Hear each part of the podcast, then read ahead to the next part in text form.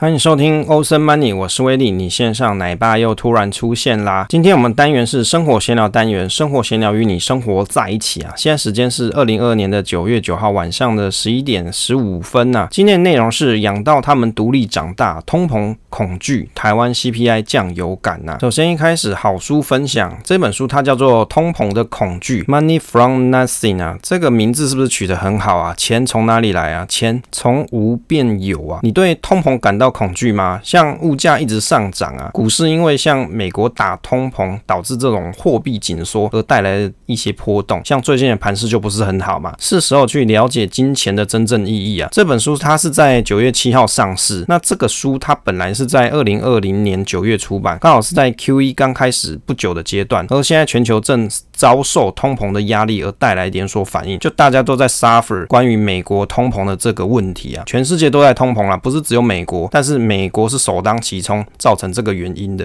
那这本书的作者他是叫做罗伯特霍克特，他拥有国际货币基金以及纽约联邦准备银行工作第一手经验，而且为美国许多联邦跟州地方立法者或是监管机关担任顾问。通过这本书，他是轻松而且有趣，告诉我们社会大众一些经济问题发生的问题点是在哪里，钱是什么？有很多人会逃避关于这个金钱的话题，但是金钱又像是空气般在生命中占有不可或缺的角色。如果你喜欢金钱，你就应该更深入的去了解金钱背后所代表的货币体系，以及理解世界经济的运行方式。那金钱的由来呢？原文的书名它很好的说明了现在经济体金钱的由来，由创造债务而创造金钱。你的花费会变成另外一个人的收入，而你的借贷会产生信用，而债务正是驱动经济成长的动力。通货膨胀啊，是因为当经济活动增长带来市场扩张，而信用度可以凭空产生，短期债务周期的天数持续增长，这个价格开始上涨，信贷增加了支出的增长。当价格上涨，支出跟收入的增长速度快于商品生产价格上涨速度，那我们就称作叫做通货膨胀。金钱的本质代表是承诺。这本书让我们去了解啊，金钱实际上是怎么去运作，更深入去了解金钱是什么，以及银行在做些什么。书中里面有一段比较有意思的地方是在于，作者他有提到承诺与金钱会同时带来通膨跟通缩的危险。太多钱就是太多的承诺，太少钱就是太少的承诺。通货膨胀也就是太多的钱去追逐太少的商品，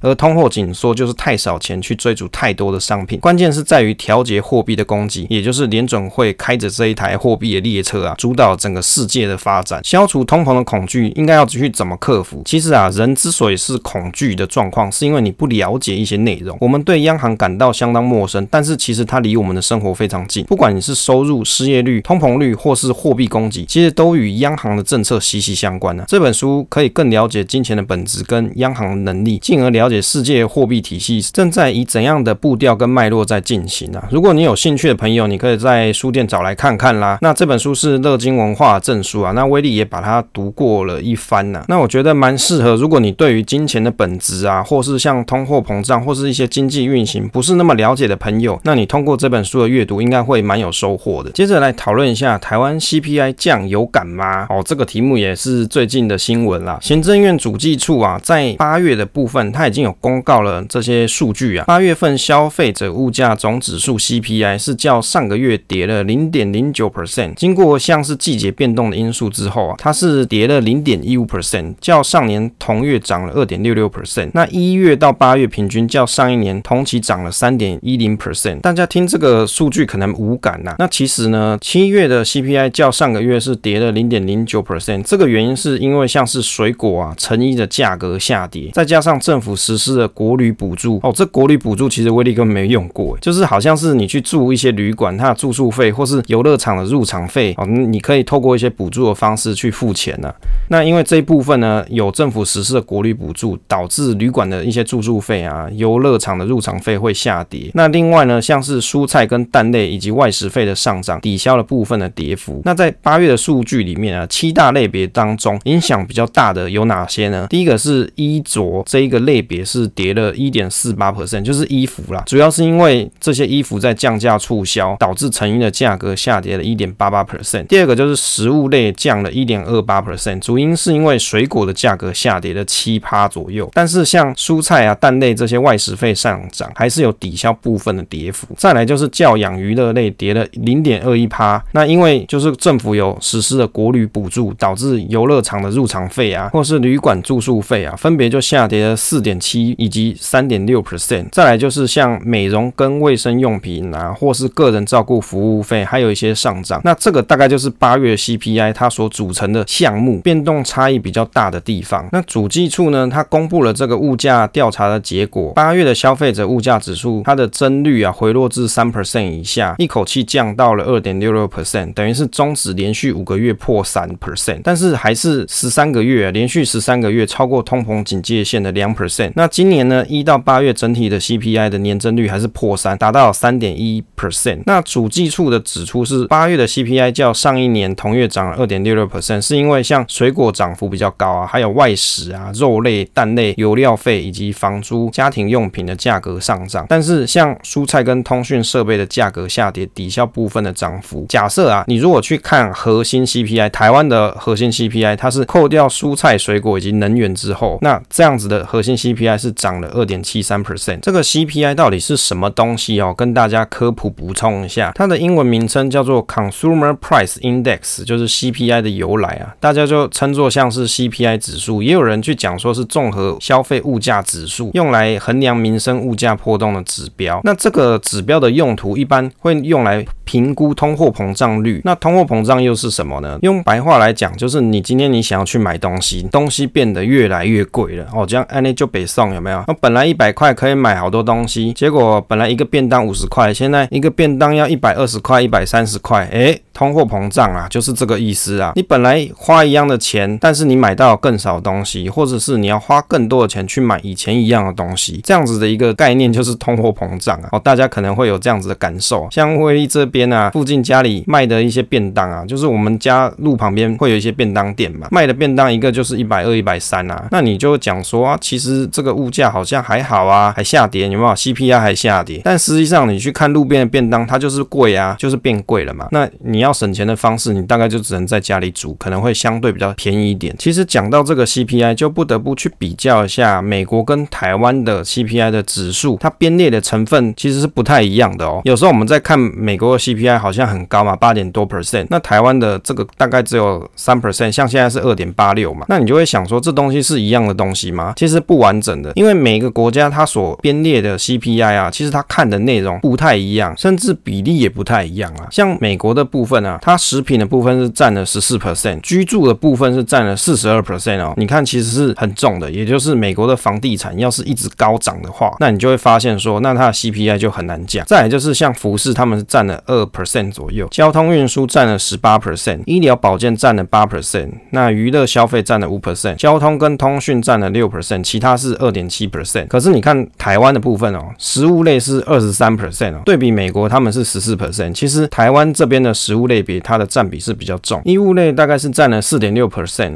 居住这一个类别是占了二十二点七 percent。你看这个东西啊，对比美国是四十二 percent 就差很多。所以你看台湾的，比如说房价上涨或者是租金上涨，这个反映在 CPI 的比例就很低嘛，因为就是二十二 percent 嘛。那另外就是像交通通讯是占了十五 percent，医疗保健大概四 percent，教养娱乐费用这些大概是十四 percent，杂项类是十四 percent。所以你看其中比较差异的东西就在于像是居住类别哦，或者是食物类别哦，这两个可能是大家比较有感嘛，因为大家都要吃喝拉撒，还要睡觉嘛，要有个地方住，那你就会发现说它其实有一些差异在。像台湾的房子这么贵啊，它反映在 CPI 里面的组成对比美国来说就相对的比较少。如果看一下台湾历史的消费者物价指数年增率来看的话，大概是从二零二零年大概是衰落到零值以下，就是指数零以下，然后接着从二零二零年开始往上走升，一直到了今年才开始回跌一些。这样子的一个状况啊，其实跟现在经济走势是有一些关系的。不过就威力的生活来看啊，这个 CPI 比上个月比较降低一些。那其实威威力是觉得没什么感觉，因为他讲说是成衣的价格下跌嘛，主要是因为成衣价格下跌，还有因为有国旅补助的关系啊，相关的一些业者他的收入有下跌了一些。但是这个东西其实威力都没有去使用，我也没买衣服嘛，也没有去旅游住宿之类的，所以你看这个东西对我来说就真的很无感。那当然还是希望说物价的上涨幅度不会这么的快，要不然大家的生活啊就会越来越辛苦，你就要想办法更加的省钱，才有办法去应对这个通膨，因为大家薪水生长的幅度啊没有这个通膨来得快。那要怎么去对抗通膨呢？我觉得还是还是要持续投资的。你把一些投资的部位啊放在一些不错的标的上，甚至你放在一些 ETF 上啊，可能都可以抵消一些通膨的影响。当然，并不是讲说你所有的钱通通都拿去投资啊，你还是要留一些安全的现金运用的部位在身上。总是生活要有点急用金嘛。但是其他规划过的闲钱，那还是要持续放在投资当中，让它持续的成长。好，接着来讨论第二个题题目啊，养到他们独立长大。这个题目啊，是威力看到一则新闻，是苹果基金会的一篇，可能是要大家捐钱的文章啦。那看了是蛮有感的，就跟大家分享一下心得。那这个故事是讲说啊，有一个爸爸他说到啊，有时候坐在椅子上，脑袋一直想，担心不知哪一天会走，孩子那么小，老婆头脑又不太好，怎么办？那这个故事的主人公是六十一岁的阿全，他是在去年三月的时候罹患口腔癌，那一直到去年年底变成第四期的舌癌，那这个治疗到现在才告一段落，但是他的体重就陆续的变低，也常常感到头晕头痛。他想到说要怎么去有体力去做工挣钱养家，那他又看到了有两个女儿在身旁，就觉得说自己是晚婚，九年前才娶妻生子，那女儿才七八岁，自己却罹患癌症。那他想到说，不论怎么样，他一定要活下去，不想要女儿还小就没爸爸，至少要养到他们独立啊。我、这个新闻啊，威力看到是觉得蛮动容的啦。哦，因为你看人家过得实在是有够可怜，他是住在这种这种三间区间的小平房，就一个破破烂烂的小平房，那就住着一对夫妻，就是阿全跟他三十岁的太太。但是这个位太太呢，他老婆啦，其实是有一些轻度的智能障碍。那阿全大概是在五十岁的时候啊，生这个两个小朋友。他说他国中毕业就做工啊，有做过一些什么农田杂工啊、铁皮屋零工啊，也有在饲料工厂当搬运工。那他老婆是跟他住在同一个村庄，两个人相识多年，但是他老婆自幼反应迟钝，就有轻度的智障证明。那国中毕业之后找不到合适工作，就常年在家里。那他跟他老婆是在十一年前的时候就结婚生子，就生下这些小朋友。那两个人在一起，虽然薪水不多啦，就靠这个阿全啊，大概每个月两万六千元的薪水，再加上民间补助，还可以平稳过日。但是因为现在问题来了，就是在于说他身上罹癌，就变成是说没办法再养他的两个小朋友。那苹果的慈善基金会就发了这一篇新闻，就是希望说大家可以去补助他们，让他们有一个好的生活环境啊。其实威力从这则新闻里面就看到了几个问题哦。第一个就是说，像他这个年纪的人呐、他小朋友还很小，那大家都有生养小孩的权利，可是为什么你在五十岁的时候，你就会想到说我要来生小朋友呢？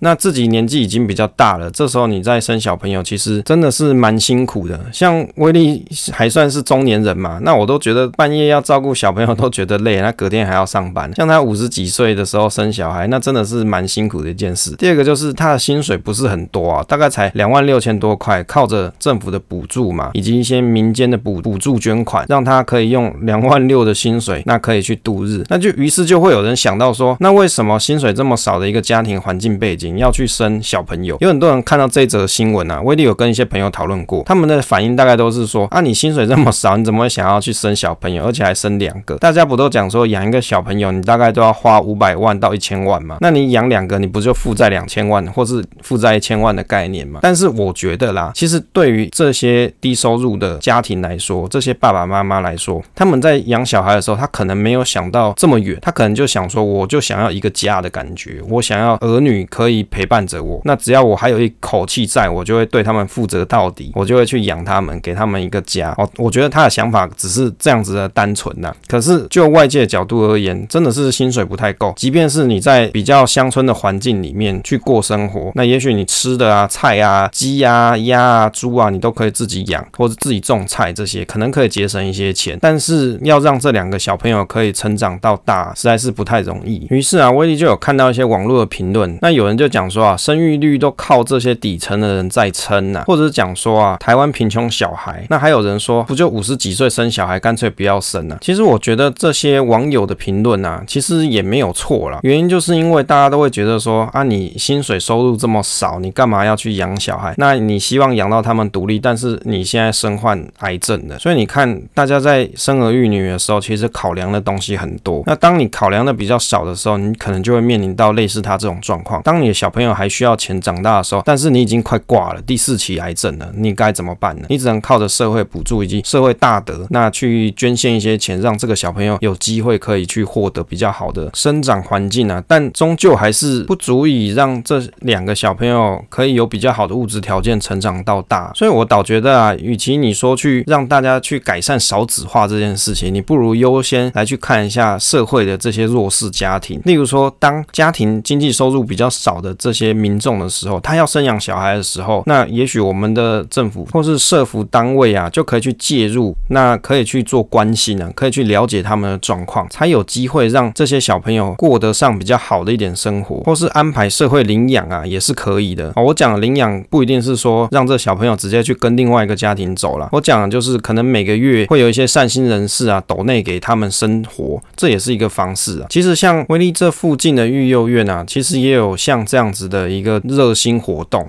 就是你可以每个月，比如说捐一千块啊，给一个小朋友，那可以资助他的长大，我我觉得也是一个蛮好的事情。大家投资理财，假设你有赚钱的时候啊，不要吝啬于捐献给这些社会比较弱势的家庭。另外，还是希望说政府还是可以多去关怀一些比较社会底层的家庭呐，让他们在生儿育女之前呢，可以有比较足够的思考跟安排，以免生养不起又造成一些社会问题啊。好，今天的分享就到这边啊，分享总是单纯的快乐啊，期待下。一次再见。